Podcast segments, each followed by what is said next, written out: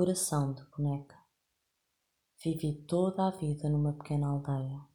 Aos 16 anos, arranjei trabalho na padaria para ajudar a minha família.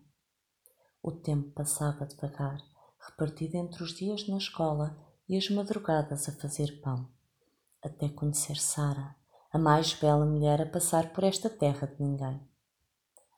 Os anos ao lado dela acordaram-me para a vida. Descobri a felicidade no dia em que a pequena Amélia, o nome é uma homenagem à minha falecida avó e quer dizer ativa e trabalhadora, adormeceu no meu colo. Vê-la crescer saudável e alegre era o que me ajudava a enfrentar a dureza do dia a dia. Depois de muitos anos de trabalho, consegui comprar a padaria. Sara, que atendia ao balcão, deu-lhe o nome de pão de coração. Não éramos ricos, mas na mesa lá de casa nunca faltava sopa nem pão. Tudo o que tínhamos a mais era para a Amélia. Todavia, naquele inverno chuvoso, Sara já não conseguia disfarçar a magreza. A cara macilenta e as olheiras vincadas antecipavam uma tempestade daquelas que ninguém quer enfrentar, muito menos com uma filha pequena para criar. Fiz tudo o que podia para salvar. Sara esteve internada dois meses no hospital, mas o seu corpo frágil deixou de reagir. Estava cansada dos catéteres, queria partir em paz. Fui egoísta. Tantas vezes pensei que eu devia ter ido primeiro. Não queria viver com aquela dor no peito, mas ninguém manda no destino. E se ainda cá estava, não podia desapontar Sara. Teria de seguir em frente e dar um futuro melhor à Amélia. Só não sabia como. A doença de Sara fragilizou ainda mais a nossa situação financeira. Para estar mais perto dela nas últimas semanas, fiquei a dormir numa pequena pensão junto ao hospital. As insônias não me davam descanso. Só pensava na desgraça que ia ser a minha vida sem ela. Quando voltei para a aldeia, viúvo, a primeira coisa que fiz foi vender a padaria.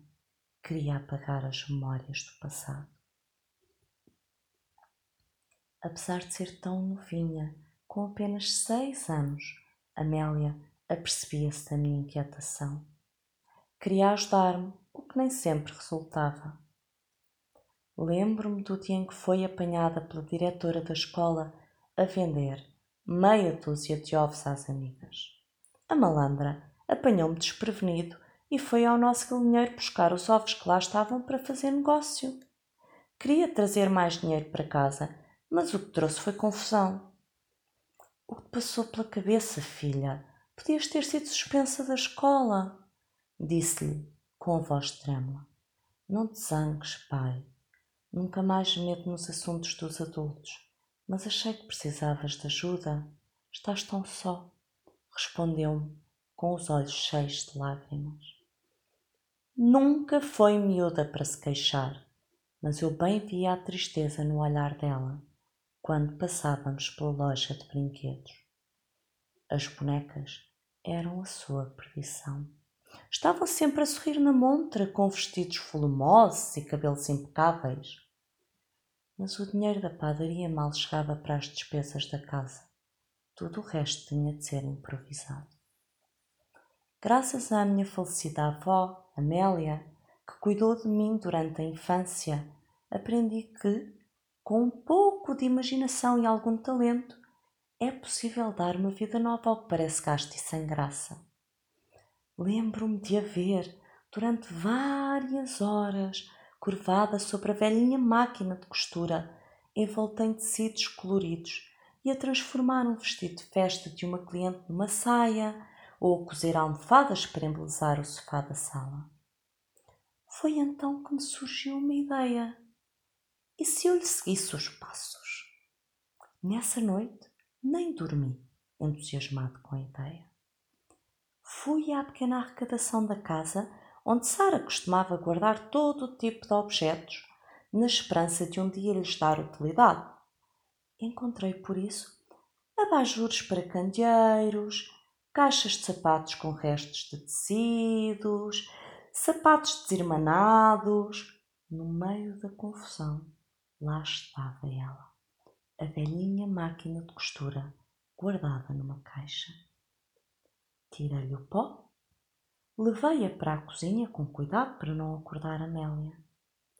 Vê-la agora ali, na casa que construí para a minha família, fez-me regressar ao passado, à ingenuidade da infância e ao toque gentil da minha avó, sempre que me escovava o cabelo. Estava tão absorto que tive a sensação de que ela estava ali comigo, a guiar-me por essa noite escura adentro. Quando encontrei os vários moldes de bonecas de pano escondidos entre os tecidos, percebi que era um sinal e decidi segui-lo.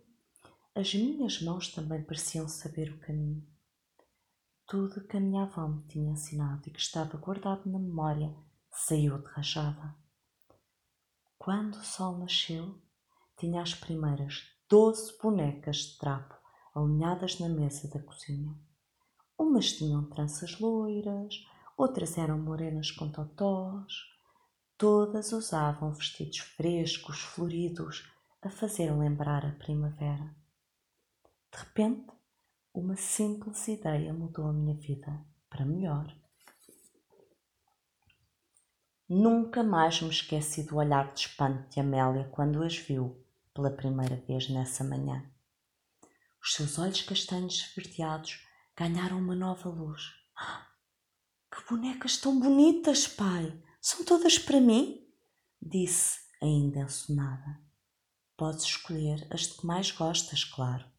Estava a pensar levar as outras à loja de brinquedos. Talvez a dona queira ficar com algumas para vender. Achas boa ideia? Perguntei-lhe nervoso com a resposta. Acho uma ótima ideia, pai. Tenho certeza de que vais fechar negócio, comentou entre risos. A confiança de Amélia deixou-me a pensar. Seria eu capaz de transformar a arte de costurar bonecas de pano num novo negócio? O coração parecia dizer que sim. O problema era a minha cabeça, sempre com pensamentos negativos desde a doença de Sara.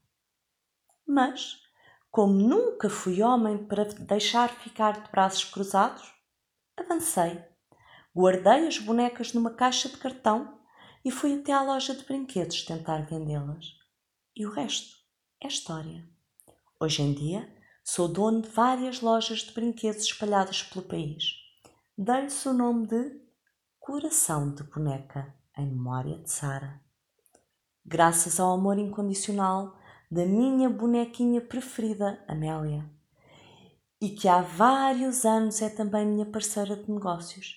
Aprendi que nenhuma tempestade, por mais violenta que seja, dura para sempre.